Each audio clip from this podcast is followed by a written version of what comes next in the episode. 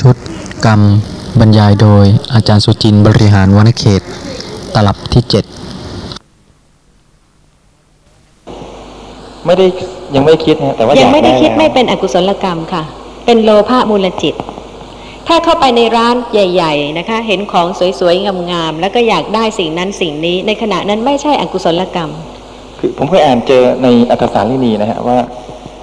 เอ่อแท้จริงนะฮะขณะที่จิตโลภเกิดขึ้นโดยมีวัตถุอื่นนะฮะขณะนั้นกรรมบทยังไม่ขาดตราบเท่าที่ยังไม่คิดว่าฉไนหนอสิ่งนี้พึงเป็นของของเราเพราะนั้นขณะที่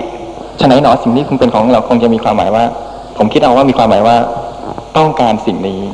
ฉไนหนอของนั้นจึงจะเป็นของของเราในทางทุจริตค่ะไม่ได้กล่าวว่าอย่างนั้นต้องกล่าวไว้เพราะเป็นหัวข้อเรื่องของอกุศลกรรมบทแต่ไม่มีคำว่าทุจริตนะฮะโดยมากนะคะต้องดูหัวข้อค่ะแม้แต่ในเรื่องของสมาธินิเทศนะคะเช่นในวิสุทธิมรรคชื่อหนังสือบอกแล้วว่าวิสุทธิมรรคหนทางแห่งความบริสุทธิ์เพราะฉะนั้นแม้แต่สมาธินิเทศก็ต้องเป็นสัมมาสมาธิจะไม่กล่าวถึงเรื่องมิจฉาสมาธิเลยในหมวดนั้นตอนนั้นนะคะฉันใดในเรื่องของอกุศลกรรมบทก็เหมือนกันถ้าถ้าเผื่อถ้าเป็นอย่างนั้นแสดงว่าโดยทางทุจริตใช่ไหมฮะเพราะนั่นก็คือจิตคิดจะขโมยค่ะคิดที่จะได้สิ่งนั้นมาเป็นของตนจะโดยวิธีใดก็ตามแต่ในทางทุจริตเพราะนั้นถ้าเผื่อเป็นอภินาทานที่ไม่ครบองค์ก็แสดงว่าเป็นมิจฉาทิฏฐิที่ครบองค์ไปแล้วเป็นอภิชฌาที่ครบองค์ไปแล้วนะฮะเพราะอภิชฌานี้อภินาทานนี้อย่างน้อยสุดต้องมีจิตคิดจะขโมยแน่ๆเรื่องของมโนกรรมเนี่ยนะคะไม่ใช่อยู่เพียงใจอ๋อครับคิดไปเถอะค่ะทั้งวันทั้งคืนแต่ไม่ได้กระทำกรรมตามที่คิดก็ไม่สำเร็จเช่นอยากจะได้ของคนอื่นนะคะแล้วก็นึกไปอยากจะได้ของของเขาอย่างนี้ค่ะจะเป็นการได้ของของนั้นของบุคคลอื่นมาได้ยังไงนั่งคิดไปนั่งคิดไปนะคะไม่มีวันที่ของของคนอื่นจะมาเป็นของของท่านได้สำหรับผู้ที่คิดอย่างนั้นเพราะฉะนั้นก็จะต้องมีการล่วงออกไปทางกายหรือทางวาจาแต่ว่าสำหรับการกระทำทางกายนะคะที่ไม่เป็นมโนกรรมมีเป็นแต่เพียงกายกรรมเช่นเวลาที่เห็นสิ่งหนึ่งสิ่งใดอาจจะเป็นของซึ่งไม่ทราบว่าเจ้าของอยู่ที่ไหนใช่ไหมคะแล้วก็เห็นว่าเป็นสิ่งที่เล็กน้อยแล้วก็ไม่ได้คิดมาก่อนด้วยว่าต้องการของสิ่งนี้แต่เมื่อผ่านไปเห็นเข้าเช่นดอกไม้ในสวนหรืออะไรก็ตามแต่นะคะของในป่าหรืออะไรอย่างนั้นก็คิดว่าเอ่อต้องการของสิ่งนั้นแล้วก็เด็ดไปถือไปจะเป็นผลไม้หรือจะเป็นดอกไม้ก็ตามถ้ามีผลไม้ที่หล่นอยู่ใต้ต้นเมื่อมีความอยากได้นะคะก็เก็บเอาไปขณะนั้นก็เป็นกายกรรมแต่ไม่เป็นมโนกรรมเพราะฉะนั้นกายกรรมไม่เป็นมโนกรรมวจีกรรมไม่เป็นมโนกรรมที่แสดงเรื่องของกรรมสามเนี่ยนะคะก็เพื่อที่จะแยกให้เห็นว่ากายกรรมไม่ใช่มโนกรรมวจีกรรมไม่ใช่มโนกรรมแต่สำหรับมโนกรรมที่จะเป็นมโนกรรมโดยคิดอยู่ในใจเฉยๆไม่ได้ล่วงออกไปทางกายทางวาจานั้นไม่สามารถจะสำเร็จลงไปได้แต่ว่าต่างกับกายกรรมและวจีกรรมโดยที่ว่ามโนกรรมมีความตั้งใจเกิดขึ้นทางใจก่อนจึงจัดเป็นมโนกรรมถ้าโกรธคนหนึ่งนะคะแล้วก็คิดที่จะฆ่าคนนั้นแล้วก็จ้างคนอื่นไปฆ่าคนนั้นนะคะขณะนั้นนะคะการฆ่าที่สำเร็จลงไปเป็นมโนกรรมแม้ว่าเป็นปาณาติบาตซึ่งเป็นข้อของกายกรรมก็จริงนะคะแต่กรรมนั้นสำเร็จลงเพราะมโนกรรมไม่ใช่เพียงกายกรรมแต่ถ้าโกรธนะคะระงับไม่อยู่เลยค่ะเกิดประทุษร้ายคนนั้นและคนนั้นตายขณะนั้นก็เป็นกายกรรมซึ่งไม่ได้มีความผูกพยาบาทคิดมาก่อนเลยว่าต้องการที่จะฆ่าคนนั้น แต่เกิดบันดาลโทสะหรือป้องกันตัวหรืออะไรก็ตามแต่นะคะซึ่งทำให้บุคคลนั้นตายไปขณะนั้นก็เป็นกายกรรมซึ่งไม่ใช่มโนกรรมเพราะฉะนั้นองค์ของมโนกรรมก็ดีนะคะหรือองค์ของกายกรรมวจีกรรมก็ดีเป็นการแสดงให้เห็นว่าผลที่เกิดขึ้นจากกายจากวาจานั้นๆ น, นะคะเป็นกายกรรมหรือว่าเป็นมโนกรรมครับการสอนธรรมะที่ผิดๆนะครับเป็นการทำทุจริตหรือเปล่าครับเป็นโทษค่ะอย่าลืมนะคะเป็นโทษคือผู้ที่สอนนะเข้าใจว่าคำสอนนั้นนะเป็นคำสอนที่ถูกแล้วก็มีความปรารถนาดีมีความเมตตาต่อผู้อื่นถึงสอนครับอันนี้ต้องขอให้แยกกันนะคะขณะที่ปรารถนาดีหวังดีนั้นเป็นส่วนหนึ่งแต่ขณะที่เข้าใจธรรมะผิดเป็นอีกส่วนหนึ่งซึ่งเป็นมโนกรรมถ้าเข้าใจธรรมะผิดเพราะฉะนั้นไม่ได้อยู่เพียงแค่ความเข้าใจผิดของตนเองผู้เดียวนะคะยังขยายออกไปถึงบุคคลอื่นที่จะทำให้บุคคลอื่นเข้าใจผิดด้วยก็ขณะที่พูดที่สอนกันนั้นก็เป็น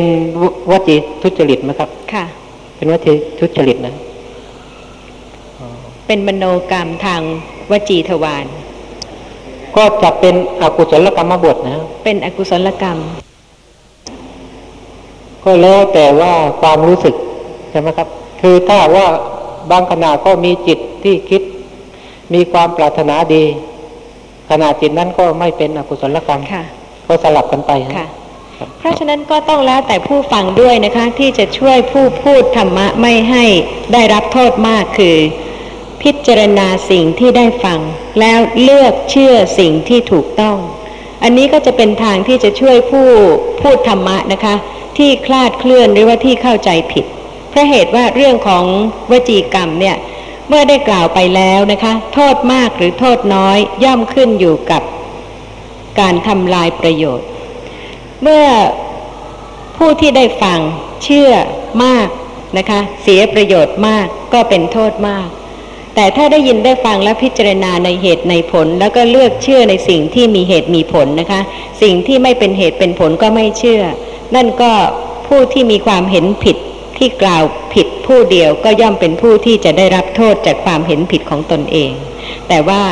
ผู้ที่พิจารณาแล้วแล้วก็เลือกเชื่อในสิ่งที่มีเหตุมีผลนะคะก็ช่วยบรรเทาผลหรือโทษซึ่งจะเกิดเพราะวาจาผิดของบุคคลนั้นได้เช่นเดียวกับเรื่องของมุสาวาทถ้าใครพูดสิ่งที่ไม่จริงนะคะทำให้คนอื่นเชื่อเกิดความเข้าใจผิดนะคะเสียหายมากก็เป็นโทษมากแต่ถึงเขาจะพูดสิ่งที่ไม่จริงแต่คนที่ฟังไม่เชื่อนะคะโทษก็น้อยกว่าการที่ทำให้คนอื่นเชื่อผิด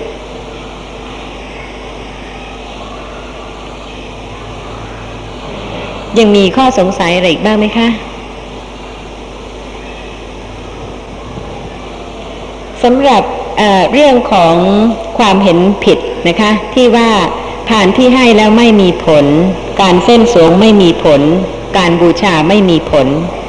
ผลวิบากแห่งกรรมที่บุคคลทำดีทำชั่วไม่มีโลกนี้ไม่มีโลกหน้าไม่มีมารดาไม่มีบิดาไม่มีเป็นไปได้ไหมคะที่จะเห็นผิดอย่างนี้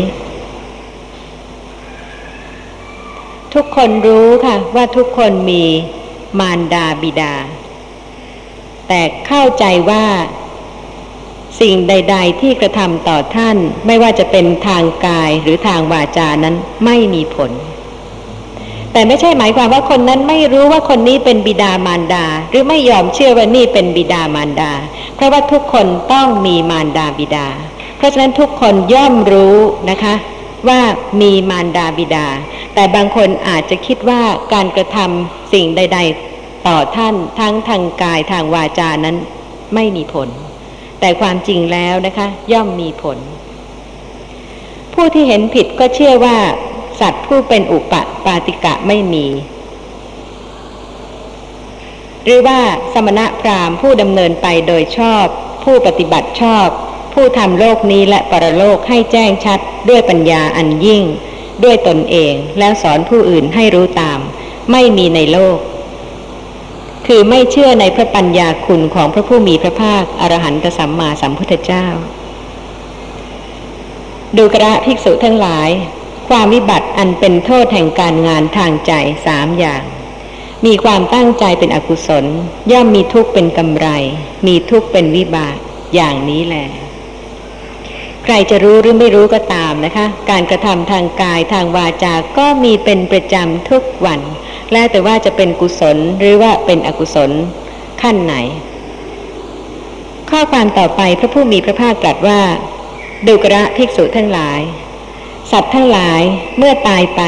ย่อมเข้าถึงอบายทุกขติวินิบาตนรกเพราะเหตุแห่งความวิบัติอันเป็นโทษแห่งการงานทางกายสามอย่างอันมีความตั้งใจเป็นอกุศลเพราะเหตุแห่งความวิบัติอันเป็นโทษแห่งการงานทางวาจาสี่อย่างอันมีความตั้งใจเป็นอกุศลหรือเพราะเหตุแห่งความวิบัติอันเป็นโทษแห่งการงานทางใจสามอย่างอันมีความตั้งใจเป็นอกุศลนี่ก็แสดงให้เห็นว่าโลกหน้ามีโลกอื่นมีนะคะแล้วก็ผลของอกุศลกรรมก็ต้องมีด้วยเพราะเหตุว่าสัตว์ทั้งหลายเมื่อตายไปย่อมเข้าถึงอบายทุกขติวินิบาตนรกเพราะเหตุแห่งความวิบัติอันเป็นโทษแห่งการงานทางกายสามอย่าง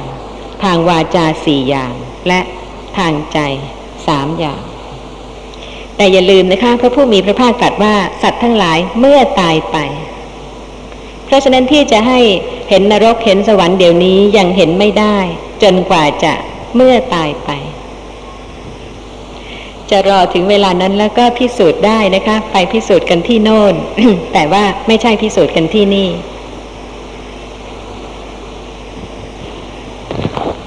อาจารย์ครับสัตว์ตายไปเข้าถึงอบายก็อบายภูมิทุกขติเข้าถึงทุกขติวินิบาตสองอันเนี่ยอาจารย์ช่วยอธิบายครับค่ะโดยมากทุกขติก็หมายความถึงในที่นี้นะคะเดรัจฉานก็เป็นทุกขติวินิบาตก็หมายความถึงเปรตเพราะที่นี่ใช้คำว่าอบายทุกขติวินิบาตนรก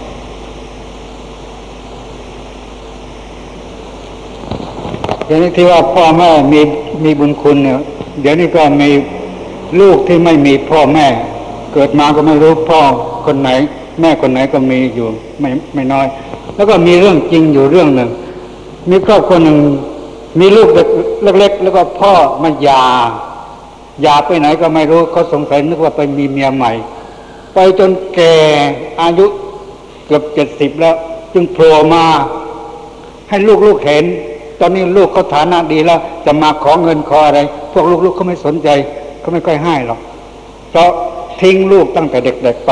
แล้วต้องไปอาศัยอยู่ที่โรงแจไปตายที่โรงแจอย่างนี้อาจารย์มีความเห็นอย่างไรบ้างมีความเห็นว่าไม่ถูกค่ะ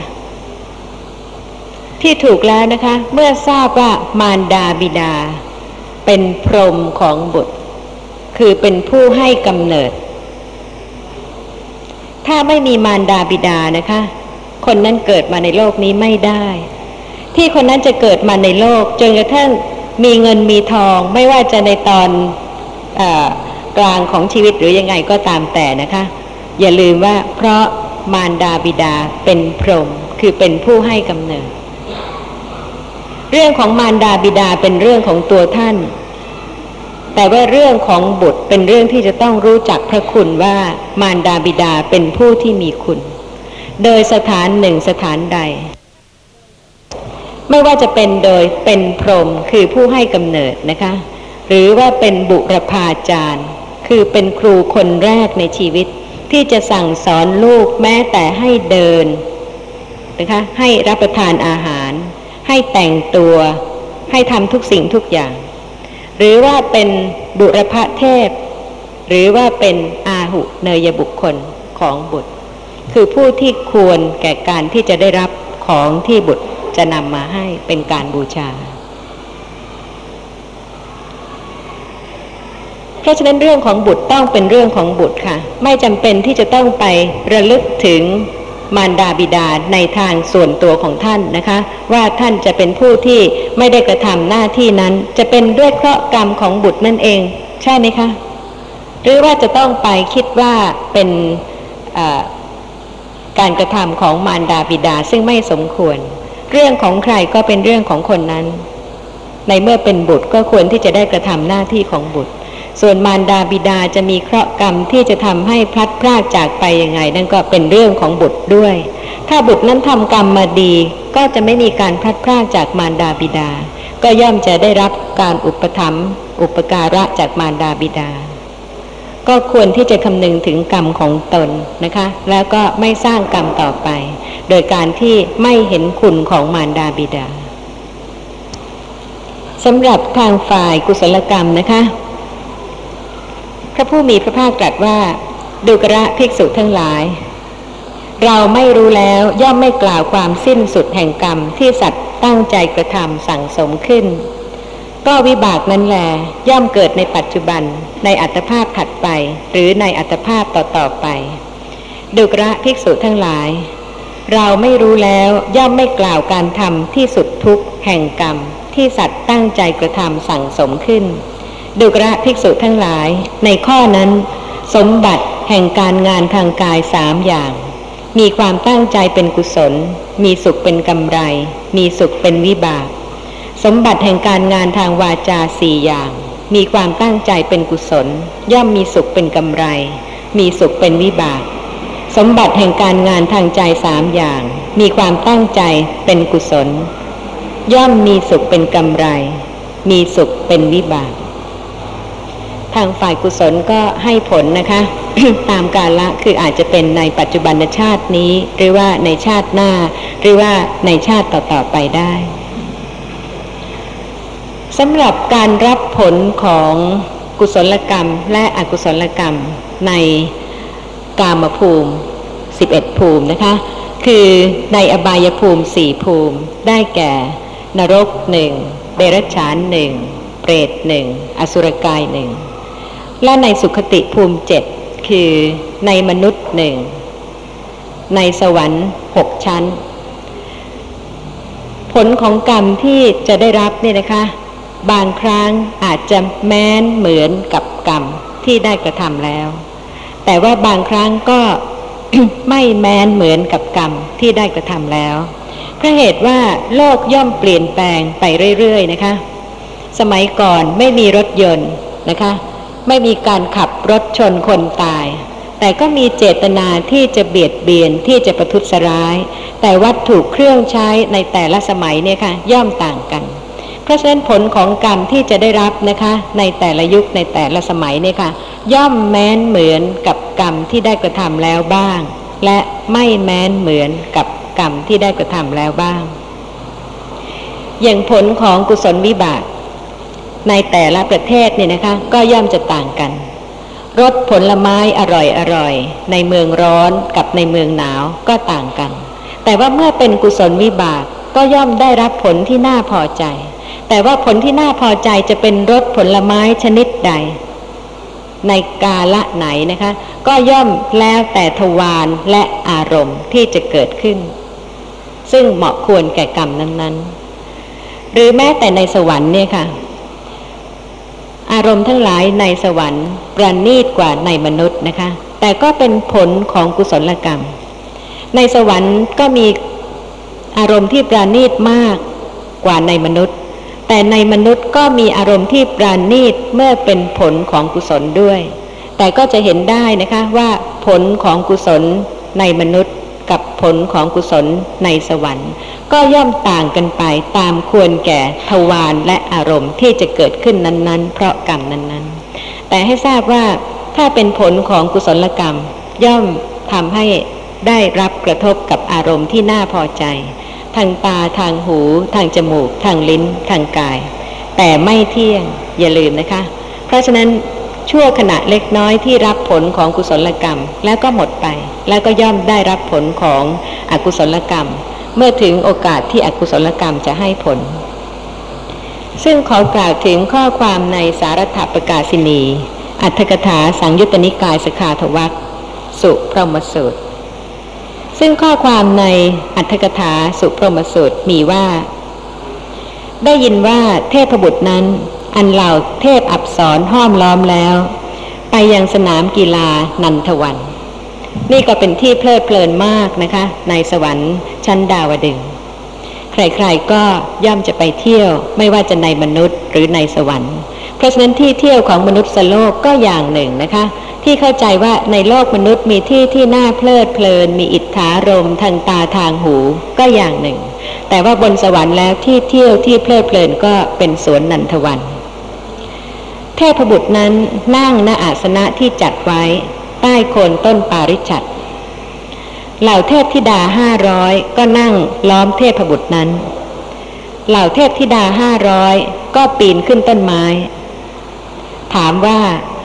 ก็ต้นไม้แม่สูงร้อยโยชน์ท่านผู้ฟังที่อยากจะคิดคำนวณ น, นะคะบนสวรรค์จะกว้างใหญ่สักเท่าไหร่ต้นไม้แต่ละต้นก็สูงห้าร้อยโยชน์ก็พิสูจน์เวลาที่ถึงที่นั่นไม่ใช่ที่นี่นะคะถามว่า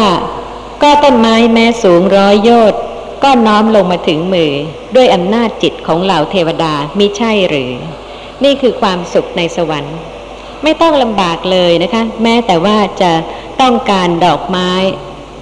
ต้นไม้ก็น้อมกิ่งลงมาเพราะฉะนั้นก็มีคำถามว่าเหตุไร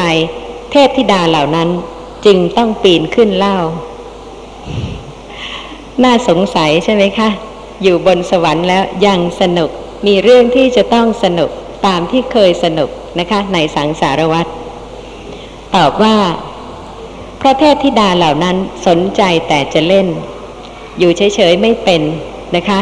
ในโลกมนุษย์นี้ก็เช่นเดียวกันค่ะไม่มีใครที่จะนั่งเฉยๆอยู่เฉยๆทุกคนก็แสวงหาที่เที่ยวที่จะสนุกนะคะแม้ว่าจะขึ้นไปอยู่บนสวรรค์แล้วก็สนใจแต่จะเล่น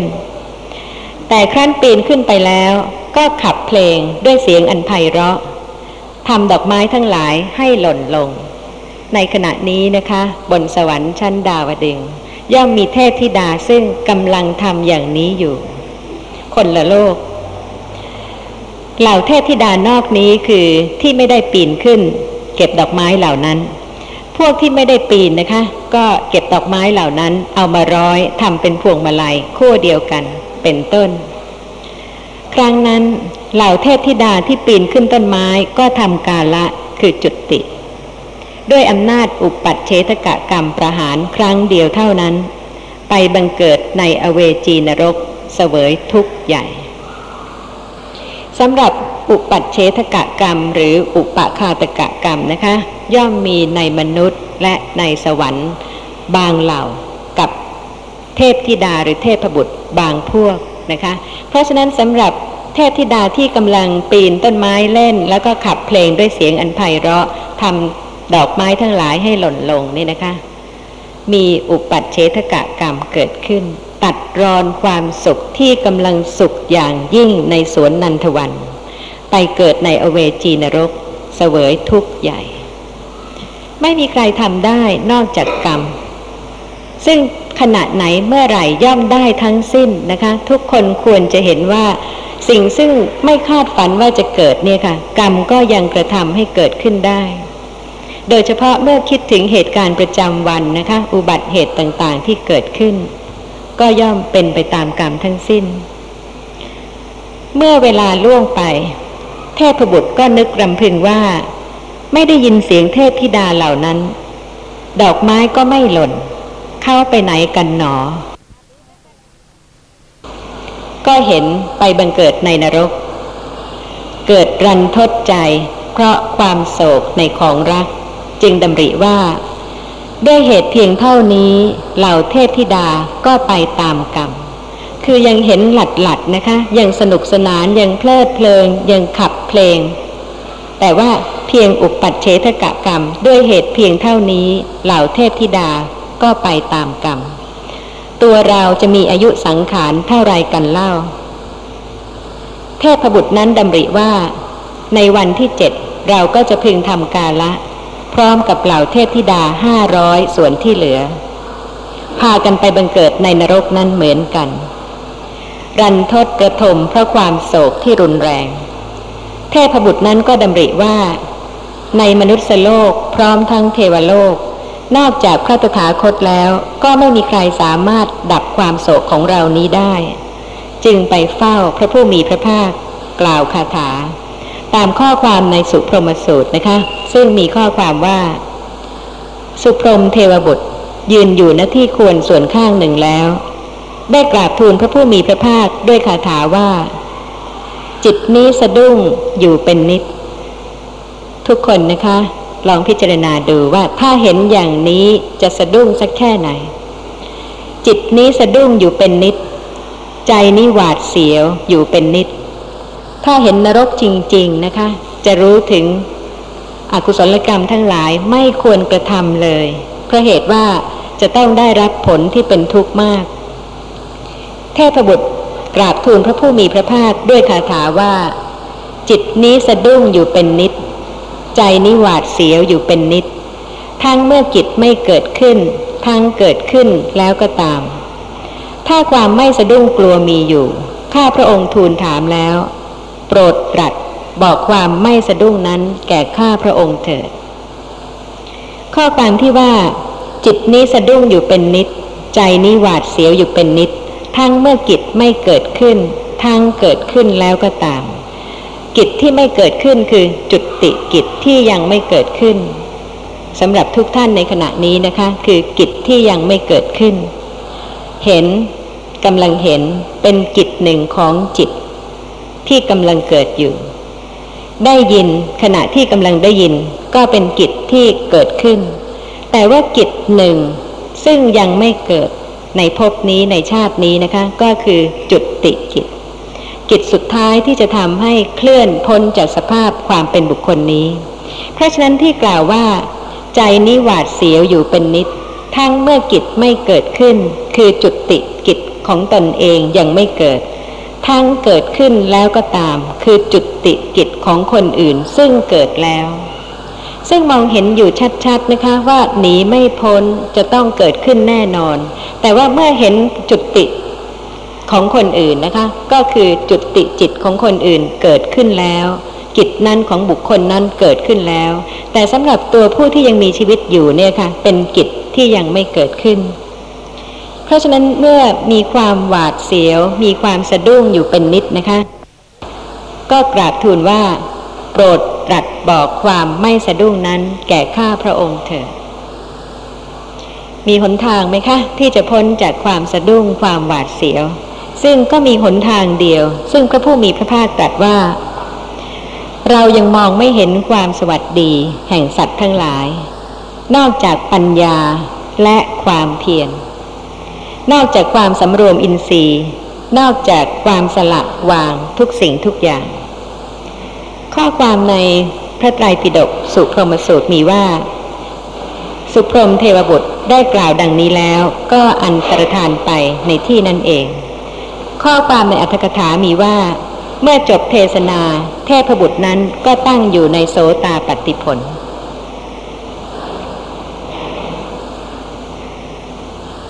แสดงให้เห็นว่าหลงลืมสตินานมากไหมคะระหว่างที่อยู่ที่สวนนันทวัน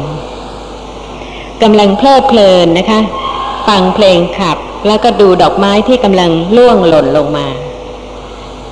แต่ว่าเมื่อได้ฟังพระธรรมก็ระลึกได้นี่คือผลของการสะสมสั่งสมกุศลนะคะที่จะทำให้ระลึกรู้ลักษณะของสภาพธรรมะที่กำลังปรากฏถ้าได้ฟังบ่อยๆแล้วก็ระลึกบ่อยๆจนกระทั่งชินจนกระทั่งชำนาญเนี่ยค่ะถึงแม้ว่าจะเกิดบนสวรรค์ชั้นดาวดึงส์นะคะมีเวลาที่จะเพลิดเพลินมากมายทีเดียวแต่เพียงได้ฟังพระธรรมเทศนาให้สำรวมอินทรีย์คือระลึกรู้ลักษณะของสภาพธรรมะที่กำลังปรากฏทางตาทางหูทางจมูกทางลิ้นทางกายทางใจในขณะนั้นนั่นเองย่อมระลึกได้ถ้าเป็นผู้ที่เข้าใจถูกนะคะแล้วก็ได้สะสมอบรมอุปนิสัยมาเป็นอันมากก็ทำให้สภาพธรรมะปรากฏในขณะนั้นตามความเป็นจริงได้เพราะฉะนั้นก็ต้องปัญญาและความเพียร ไม่ใช่เพียงแต่เข้าใจนะคะแต่จะต้องมีการสะสมอบรมระลึกรู้ลักษณะของสภาพธรรมะที่กำลังปรากฏจนกระทั่งรู้แจ้งชัดจริงๆทางตาในขณะนี้นะคะ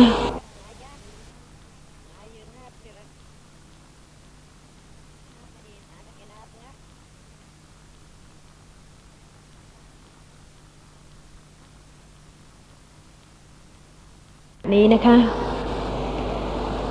ระลึกบ้างหรือยังถ้ายังต้องระลึกไปเรื่อยๆนะคะอย่าประมาทว่าเมื่อไปอยู่บนสวรรค์ชั้นดาวดึงส์ที่สวนนันทวันแล้วก็ได้ฟังนิดเดียวก็จะได้รู้แจ้งอริยสัจธรรมสำหรับผู้ที่สั่งสมอุปนิสัยมายังไม่ควรแก่การที่จะรู้แจ้งอริยสัจธรรมย่อมไม่สามารถที่จะประจักษ์แจ้งลักษณะของสภาพธรรมะแม้ที่กำลังปรากฏอยู่เมื่อไหร่จะเห็นแก้วน้ำที่วางอยู่นะคะเป็นแต่เพียงรูปารมณ์คือสิ่งที่ปรากฏทางตาตามความเป็นจริงทุกคนต้องเป็นผู้ที่ตรงนะคะ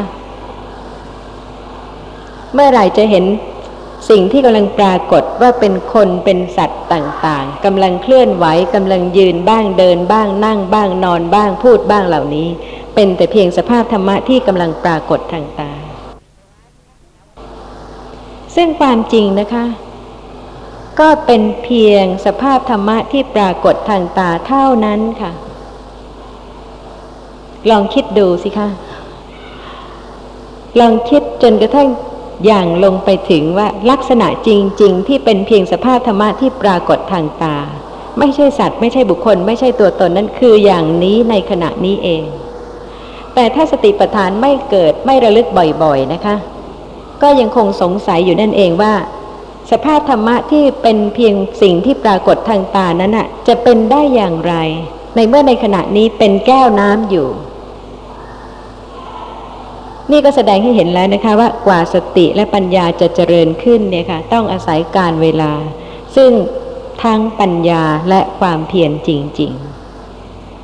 ๆเชิญค่ะผมอยากจะทราบอ่าเกี่ยวกับอภิชฌาที่เมื่อกี้มีผู้ผู้ฟังถามนะฮะว่าอภิชฌานี่ล่วงทางทวารไหนฮะแล้วถ้าเพียงคิดนะคะว่าอยากจะได้ของของคนนั้นมาเป็นของตนคิดไปสิบปีไม่กระทำอะไรเลยอ่ะแล้วมีทางที่จะเป็นของของคนนั้นมาเป็นของท่านได้ไหมคิดในลักษณะที่เรียกว่าจะไปจะซื้อหรือว่าจะขโมยใช่ไหมฮะหรือ สำหรับโลภะมูลจิตนะคะเป็นสภาพที่พอใจติดข้องต้องการอยากจะได้ไม่สละสิ่งหนึ่งสิ่งใดก็ตามนั่นคือลักษณะของโลภะมูลจิตไม่ใช่อกุศลกรรมแต่เป็นอกุศลจิตเพราะฉะนั้นอกุศลกรรมต้องเป็นอกุศลเจตนาความตั้งใจที่เป็นอกุศลด้วยถ้าตั้งใจจะซื้อตั้งใจจะขอไม่เป็นอกุศลกรรมแต่ตั้งใจที่เป็นทุจริตนะคะที่จะได้ของนั้นมาในทางทุจริตไม่ใช่สุจริตขณะนั้นเป็นอกุศลจิตที่เป็นอกุศลกรรมถ้าเป็นมโนกรรมคือคิดเฉยๆไม่มีการกระทำล่วงออกไปทางกายทางวาจาอย่างหนึ่งอย่างใดจะมีทางที่จะได้ของของคนนั้นไหมไม่ไม่มีทางไม่มีค่ะเพราะฉะนั้นก็เป็นคิดใช่ไหมคะครับแต่เมื่อมีการทุจริตเกิดขึ้นตามหน้าหนังสือพิมพ์ต่างๆที่เห็นนะคะมีทุจริตกรรมเกิดขึ้นการกระทำหรือเหตุการณ์นั้นนะคะเป็นกายกรรมหรือว่าเป็นมโนกรรมต้องพิจารณาเพื่อที่จะแยกเหตุการณ์หรือสิ่งที่เกิดขึ้นนะคะว่ากรรมนั้นๆการกระทำนั้นๆที่ได้กระทำไปแล้วเป็นกายกรรมหรือว่าเป็นมโนกรรมถ้าเป็นกายกรรมก็ไม่ได้มีความตั้งใจไว้ก่อนใช่ไหมคะครับเกิดขึ้นทันทีได้ตกลงอภิชฌาผมก็เข้าใจว่าล่วงทางมโนกรรมที่คิดจะองค์ของอภิชฌามีอะไรบ้างคะอภิชฌามีองค์สองคือ ปรพันดะสิ่งของของผู้อื่นหนึ่งอัตโนปรินามะนันจะน้อมมาเพื่อตนหนึ่งน้อมมาเพื่อตนค่ะฟังดูเหมือนแค่สองใช่ไหมคะแต่สองเนี่ยค่ะสำหรับที่จะวินิจฉัยว่าเหตุการณ์หรือการกระทำที่เกิดขึ้นนั้นเป็นกายกรรมหรือเป็นมโนกรรมเพราะว่าเป็นแต่เพียงกายกรรมก็ได้หรือว่าเป็นมโนกรรมเพราะฉะนั้นองค์สองของมโนกรรมนี่นะคะเพื่อวินิจฉัยว่ากรรมนั้นเป็นมโนกรรมไม่ใช่กายกรรม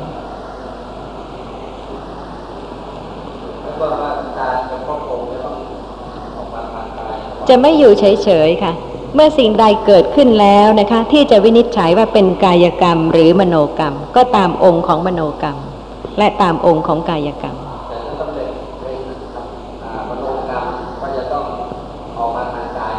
หรือทางวาจาหมายความว่าต้องหยิบของต้องมีการกระทำสำเร็จค่ะอย่างบางท่านนะคะที่แสดงไว้ในอรรถกถาว่าเอ่อเป็นตัวอย่างเท่านั้นนะคะที่ว่าผู้ที่มีอิทธิฤทธิเนี่ยสามารถที่จะทำลายคนในตำบลในหมู่บ้านในนครนั้นได้ทั้งนครด้วยใจคืออิทธิฤทธิ์แต่ก็อย่าลืมว่าต้องมีล่วงออกไปที่จะให้คนเหล่านั้นสิ้นชีวิตด้วยไม่ใช่ว่าอยู่เฉยๆเลยค่ะและถ้าดูตามตัวอย่างในอรรถกถาทั้งหมดนะคะจะเป็นเรื่องของกรรมที่สำเร็จทางกายหรือทางวาจาทั้งนั้นแต่ที่วินิจฉัยว่ากรรมนั้นเป็นมโนกรรมหรือเป็นกายกรรมก็ดูที่องค์ว่าองค์ของมโนกรรมนั่นคืออย่างนี้ต้องมีความตั้งใจที่เป็นอกุศลที่จะกระทำถ้าเป็นพยาปาทะนะคะก็ต้องมีความพยาบาทความผูกโกรธความคิดที่จะให้บุคคลนั้นพินาศหรือว่าเสียประโยชน์ถ้าโกรธนะคะแล้วก็กล่าวคำที่ยับยั้งไม่ได้ทุจริตทางวาจาเป็นคำหยาบนะคะเป็นวจีทุจริตเป็นมโนกรรมหรือเปล่าหรือว่าเป็นวจีกรรมก็เป็นวจีกรรมแต่ถ้าตั้งใจไว้ก่อนนะคะว่าจะทำพูดยังไงยังไงบ้างกับคนนี้เพราะว่าบางคนเนี่ยค่ะสามารถที่จะฆ่าคนอื่นได้ด้วยคำพูดเจตนานั้นนะคะต้องการที่จะฆ่าแต่วิธีการคือไม่ฆ่าด้วยอาวุธค่ะแต่จะฆ่าด้วยคำพูดมีคำพูดที่คนฟังเนี่ยฟังแล้วนะคะสามารถที่จะฆ่าตัวตายได้หรืออาจจะฟังแล้วถึงกับหัวใจแตกตายได้เหมือนกัน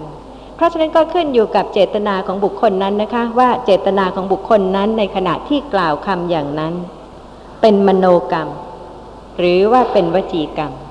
เพราะเหตุว่ามโนกรรมนะคะโดยกายทวารหรือว่าโดยวจีทวารได้ไม่ใช่ว่ามโนกรรมอยู่เฉยๆแล้วก็ไม่ทำอะไรเลยแต่มโนกรรมก็จะต้องมีทวารของมโนกรรมว่าทางกายหรือทางวาจา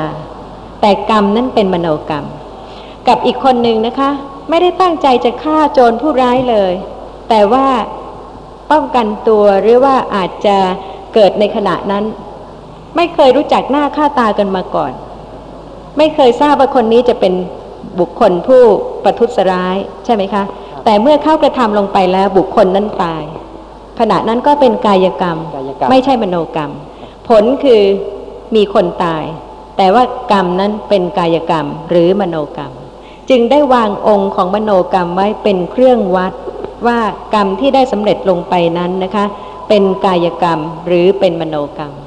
มิฉะนั้นก็สับสนระหว่างกายกรรมกับมโนกรรมตกลงอภิชาเมื่อกี้นี้ก็มโนกรรมมีแน่ใช่ไหมฮะจะทำใดๆด้วยก็ตามแต่ที่เป็นทุจริตกรรมเกิดขึ้นก็ต้องวินิจฉัยด้วยว่าขณะนั้นเป็นกายกรรมหรือมโนกรรมถ้าคิดเฉยๆก็เป็นมโนกรรมถ้าเห็นเงินตกถ้าเห็นกระเป๋าเงินตกนะคะแล้วก็เก็บตั้งใจมาก่อนหรือเปล่าคะไม่ได้ตั้งใจค่ะไม่คืนเจ้าของก็ทางทางกายทวารกายกรรมก็เป็นกายกรรมแต่ถ้าตั้งใจรู้ว่าคนนี้มีเงินในกระเป๋าเท่าไหร่นะคะแล้วก็มีโอกาสเมื่อไหร่ที่จะได้กระเป๋าเงินนั้นขณะนั้นเป็นอะไรคะมโนกรรมก็เป็นมโนกรรมแต่ว่าเหตุการณ์ที่ปรากฏก็คือทุจริต เพราะฉะนั้นสำหรับกายกรรมนะคะต้องเป็นกายทวารหรืออาจจะเป็นทางมโนทวารก็ได้มโนทวารก็ได้ค่ะแต่สำหรับมโนกรรมแล้วนะคะเอ่อเวลาที่เหตุการณ์เกิดขึ้นต้องวินิจฉัยว่ากรรมนั้นเป็นกายกรรมหรือเป็นมโนกรรมแต่ลักษณะที่ว่าไปเอ่อไปบ้านของผู้หนึ่งผู้ใดนะฮะทีนี้เห็นว่าเขามีสิ่งของที่เราพอใจนะเราอยากได้เราคิดแล้วก็คิดที่จะขโมยแต่เรายังไม่ได้ขโมยขณะนั้นต้องเป็นมโนกรรมเป็นมโนกรรมค่ะและเมื่อขโมยแล้วนะคะแน่นอนที่สุดที่ว่ากรรมนั้นเป็นมโนกรรมก็เป็นมโนกรรมไม่ใช่รวมทั้งสองอย่างไม่ใช่กายกรรมผมคิดว่าจะเป็นทั้งมโนกรรมด้วยและกายกรรมรวมกันด้วยทำไมไปรวมกันล่ะคะก็แยกกันแล้วกรรมใดเป็นกายกรรมก็เป็นกายกรรมกรรมใดเป็นมโนกรรมก็เป็นมโนกรรมต่างกันที่ว่ากรรมนั้นเป็นกายกรรมหรือเป็นมโนกรรมขอบคุณนะเชิญค่ะ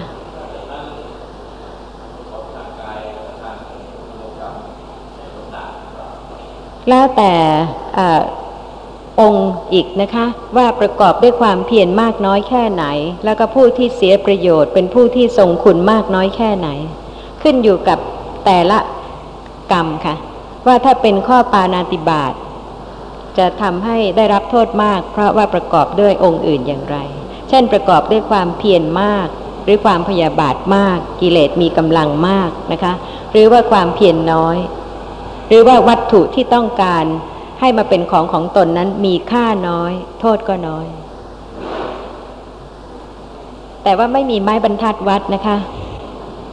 ไม่มีอะไรที่จะวัดอย่างประหลอดหรืออุณหภูมิเลยเพราะว่าเป็นความวิจิตรของจิตจริงๆในสังสารวัฏที่สั่งสมมาต่างๆกันแสนโกรธกับเป็นปัจจัยที่จะทำให้จิตของแต่ละคนในขณะนี้เกิดขึ้นเป็นไปอย่างนี้ตามสังขารขันธ์ซึ่งเป็นสภาพที่ปรุงแต่งจิตให้เกิดขึ้นแต่ละขณะ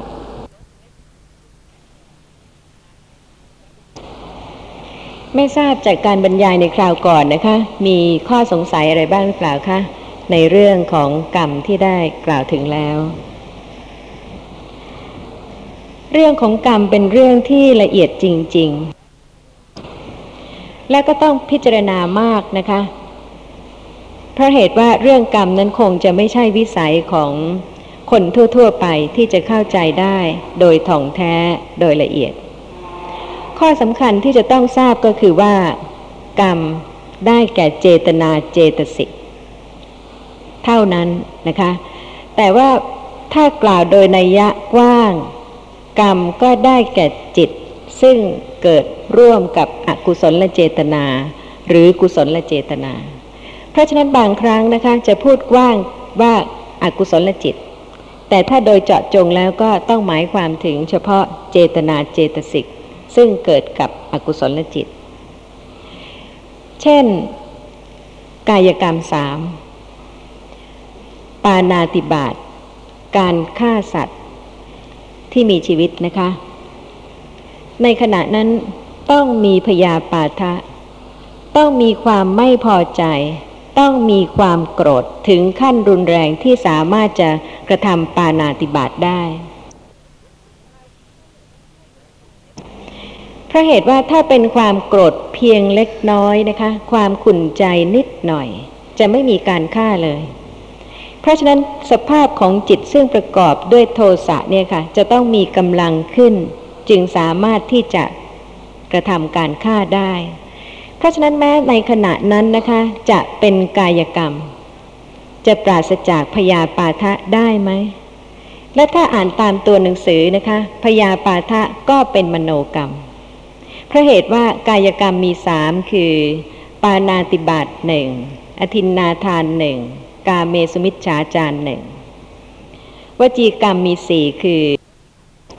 มุสาวาทหนึ่งพรุสวาจาหนึ่ง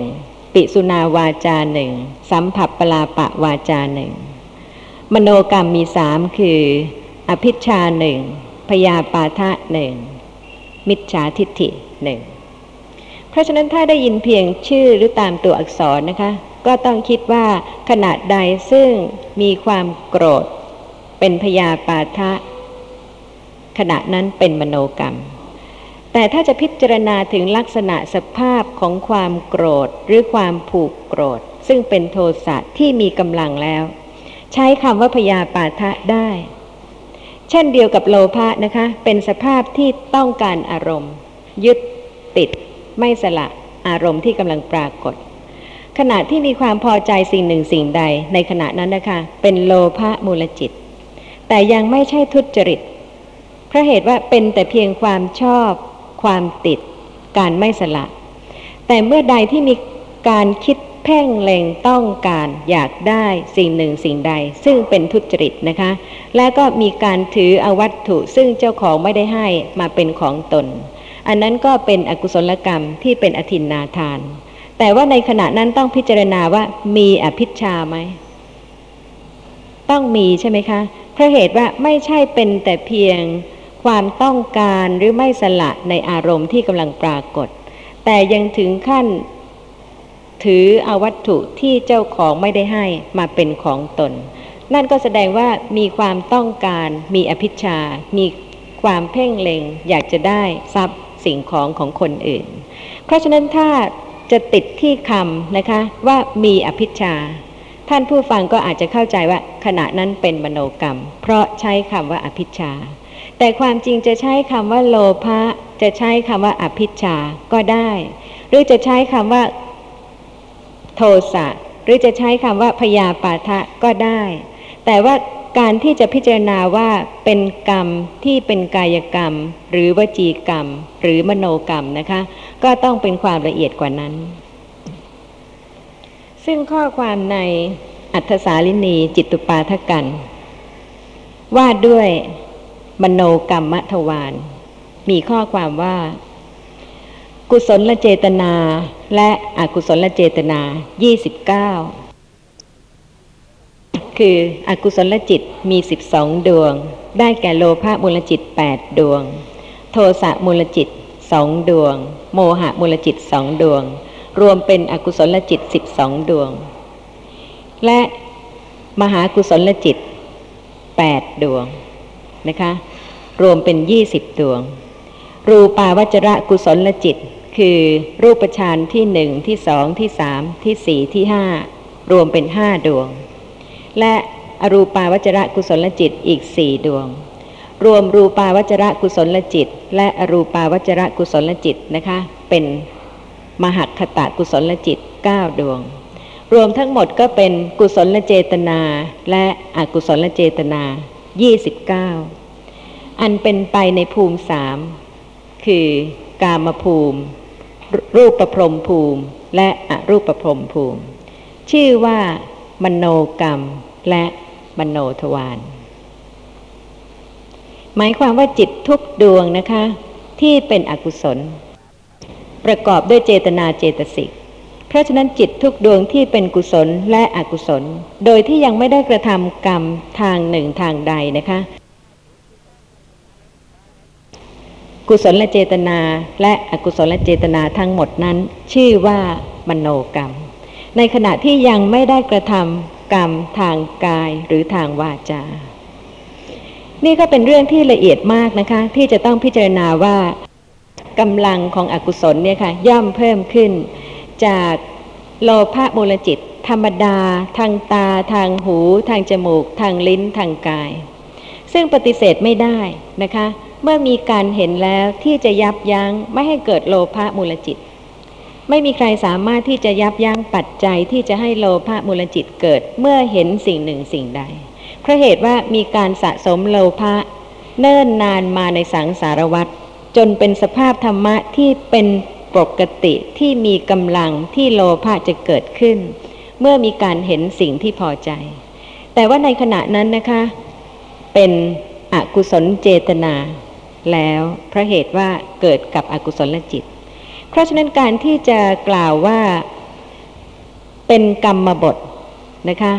เป็นทางหรือเป็นคติที่จะให้เกิดผลข้างหน้าก็จะต้องพิจารณาว่าต้องเป็นทุจริตกรรมด้วย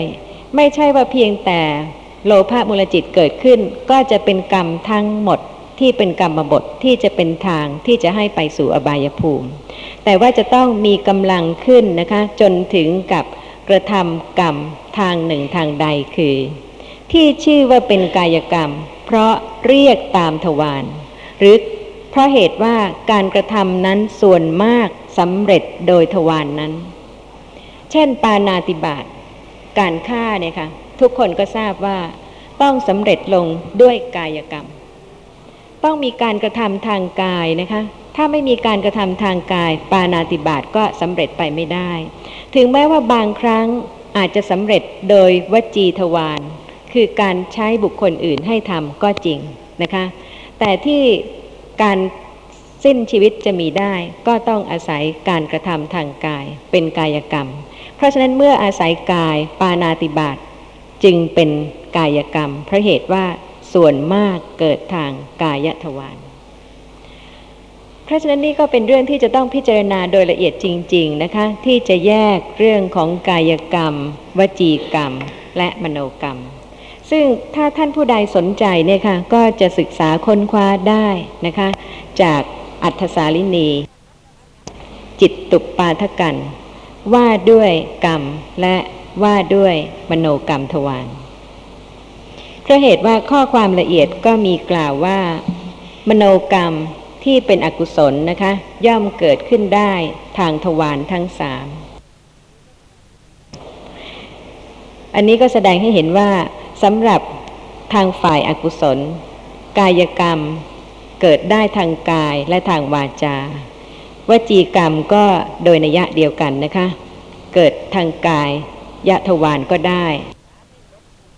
หรือทางวจีทวารก็ได้แต่สำหรับมโนกรรมนั้นกว้างขวางกว่าคือเกิดได้ทั้งกายทวารวจีทวารและมโนทวารสำหรับอกุศลกรรมถ้าเป็นทางฝ่ายกุศลนะคะกายกรรมวจีกรรมมโนกรรมเกิดได้ทั้งสามทวารนี่ก็เป็นเรื่องที่ถ้าท่านผู้ใดสนใจในเรื่องของกรรมก็ต้องศึกษาอีกต่อไปนะคะสำหรับวันนี้มีข้อสงสัยอะไรบ้างไหมคะเรื่องของมโนกรรมนะครับที่อาจารย์กล่าวว่าจะต้องเป็นทุจริตอย่างเดียวนะครับโดยเฉพาะองค์ของอภิชานี่ก็ยังน่าคิดอยู่นะครับที่อาจารย์กล่าวว่าอภิชานั่นนะครับก็เป็นอกุศลกรรมบทเพราะฉะนั้นจะต้องเป็นทุจริตอย่างเดียวครับอันนี้ก็น่าคิดอยู่นะครับแต่ผมมาหวนคิดว่าอภิชาองค์นี้นะครับพระอนาคามีก็ยังละไม่ได้พระอนาคามีเนี่ยยังจะมาเพ่งเล็งไอ้สิ่งของที่เป็นทุจริตของคนทั่วๆไปนั่นน่ะยังมีอยู่หรือมันจะต้องไม่มีเพราะฉะนั้นพระอนาคามีมันละได้แล้วครับทั้งรูปเสียงกลิ่นรสสัมผัสต่างๆนะครับไม่ว่าจะเป็นสิ่งของที่จะวิจิตรพิสดารขนาดไหนท่านก็ไม่ติดไม่ยินดีแล้วแล้วท่านยังจะมาคิดอยากจะต้องการที่จะเพ่งเล็งต้องการด้วยการขโมยหรือทุจริตอย่างใดอย่างหนึ่งมันจะเป็นไปได้ยังไงครับอันนี้ได้เรียนให้ทราบแล้วนะคะว่าจะใช้คำว่าโลภะก็ได้จะใช้คำว่าอภิชฌาก็ได้เป็นเรื่องของศัพท์เป็นเรื่องของคำค่ะอย่าติดที่พยัญชนะเพราะฉะนั้นพระอนาคามีบุคคลนะคะยังมีโลภะแต่ว่าไม่มีอกุศลกรรมบทที่จะให้ไปสู่อบายภูมิตั้งแต่เป็นพระโสดาบันเพราะฉะนั้นเรื่องของอภิชฌาหรือโลภะของแต่ละบุคคลเนี่ยค่ะก็ต้องตามระดับขั้นถ้ายังเป็นปุถุชนอยู่นะคะโลภะก็มีถ้าจะใช้คำว่าอภิชฌาสำหรับปุถุชนนะคะก็ย่อมมีทั้งที่เป็นโลภะธรรมดาหรือว่าที่เพ่งเล็งต้องการอยากได้ของของบุคคลอื่นถ้าเป็นอกุศลกรรมแต่ถ้าไม่ใช่อกุศลกรรมนะคะก็เป็นแต่เพียงความยินดีต้องการไม่สละวัตถุที่กำลังเป็นอารมณ์ที่ในธรรมบทท่านกล่าวว่าถ้าเป็นโลภะนะครับยังไม่เป็นไม่ล่วงกรรมบทต่อเมื่อมีจิตคิดว่าฉะไหนหนอสิ่งนี้จึงเป็นของเรากรรมบทถึงจะแตก ครับท่านแสดงว่าองค์ของอภิชฌานั้นนะมีสองคือได้แก่สิ่งของของผู้อื่นหนึ่งมีจิตน้อมมาเพื่อตนหนึ่งนะครับนี่ก็เป็นองค์ของอภิชฌาแต่เสร็จแล้วนะครับสิ่งของที่สวยๆงามๆนะครับเห็นแล้วต้องเป็นเห็นว่ามันเป็นของสวยมีความชื่นชมยินดีในสิ่งของนั้นแต่ในขณะที่ชื่นชมยินดีสิ่งของนั้นนะครับอภิชฌายังไม่แตกเป็นเพียงโลภะต่อเมื่อใดที่มีจิตน้อมมาว่าฉะไหนหนอสิ่งนี้พึงเป็นของเราช่วงนั้นนะครับกรรมบทถึงจะแตกขอขอบพระคุณท่านผู้ฟังนะคะที่ได้ยกเรื่องนี้ขึ้นมากล่าวถึงค่ะเพราะเหตุว่าเป็นเรื่องของอกุศลกรรมบททางมโนทวารนะคะซึ่งต้องอาศัยการพิจารณาโดยละเอียดที่ว่าฉะไหนหนอสิ่งนี้พึงเป็นของเราถ้าผิดเพี้ยนไปจากประโยคนี้นะคะเหมือนกันไหมคะ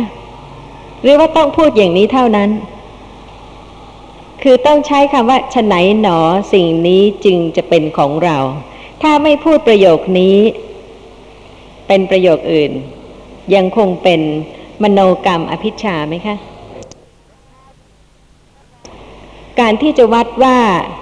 อากุศลจิตหรืออกุศลเจตนานั้นถึงขั้นอกุศลกรรมหรือยังยกตัวอย่างเช่นถ้ามารดาบอกลูกนะคะว่าเดี๋ยวจะให้เสือกินเป็นอกุศลกรรมบทไหมคะเป็นวาจาที่น่าฟังเผ็ดร้อนไหมคะกล่าวออกไปแล้วด้วยในขณะนั้นจิตเป็นอะไรคะ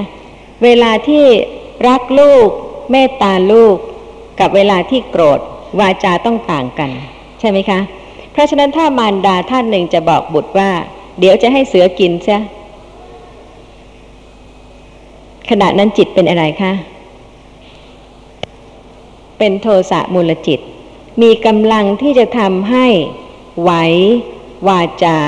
ทางวจีทวารออกไปครบองค์หรือเปล่าของวจีทุจริตแต่ว่าเป็นอกุศลกรรมหรือเปล่าหรือว่าเป็นอกุศลกรรมมาบทหรือเปล่า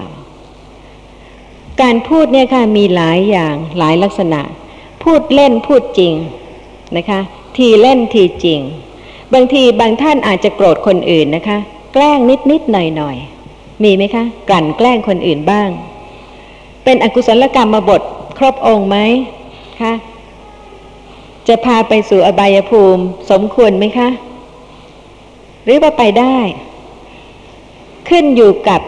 เหตุการณ์นะคะซึ่งจะต้องพิจารณาโดยละเอียดจริงๆเพราะฉะนั้นถ้ามีโลภะมูลจิตเกิดขึ้นพอใจสิ่งหนึ่งสิ่งใดนะคะยังไม่เป็นทุจริตกรรมถ้าต้องการซื้อหามาในทางสุจริตนะคะก็เป็นแต่เพียงโลภะมูลจิตแต่ถ้าถึงกับคิดขโมยมีแผนการจริงๆไม่ใช่เพียงแต่อยากจะได้แล้วก็พูดแบบฉะไหนหนอของนี่จะเป็นของเราของเรานะคะถ้าพูดอย่างนั้นเท่านั้นนะคะว่าแหมของนี่สวยทำยังไงถึงจะได้อย่างนี้จะเป็นทุจริตกรรมไหมคะแต่ต้องมีอกุศลเจตนาที่จะกระทำทุจริตจริงๆนะคะวางแผนการหรือว่าคิดในใจที่จะประกอบทุจริตกรรมขณะนั้นก็เป็นมโนกรรมต้องมีการกระทำที่สมควรแก่การที่จะเป็นอกุศลกรรมบทเพราะฉะนั้นเปลี่ยนคำเปลี่ยนประโยคได้จะพูดหรือไม่พูดก็ได้เพียงแต่คิดแต่ว่าไม่ใช้ประโยคนี้ก็ได้ใช่ไหมคะหรือถ้าจะใช้ประโยคนี้แต่ในใจไม่ได้คิดที่จะกระทำทุจริตได้ไหมคะเพราะฉะนั้นย่อมขึ้นอยู่กับอกุศลเจตนาโดยเฉพาะเมื่อเป็นเรื่องของอกุศลกรรมมาบทค่ะอย่าลืมนะคะเป็นเรื่องของทุจริตกรรมสำหรับพยาปาทะก็โดยนัยยะเดียวกันนะคะถ้าโกรธทุกคนนะคะโกรธแล้วก็ยังไม่มีการคิดที่จะทำร้ายคนอื่นขณะนั้นก็ยังเป็นเพียงอกุศลเจตนาที่เป็นอกุศลจิตยังไม่ถึงกับเป็นอกุศลกรรมบทแต่ถ้า คิดจริงๆนะคะที่จะทำร้ายจริงๆไม่ใช่เพียงแต่พูดว่าเดี๋ยวจะให้เสือกินนะคะขณะนั้นก็ต้องเป็นอกุศลกรรมบททางใจและจะล่วงออกนะคะเป็นทางกายหรือทางวาจาเมื่อการกระทำนั้นเกิดขึ้นแต่ถ้ายังไม่ล่วงออกไปนะคะก็เป็นมโนกรรมทางมโนทวาร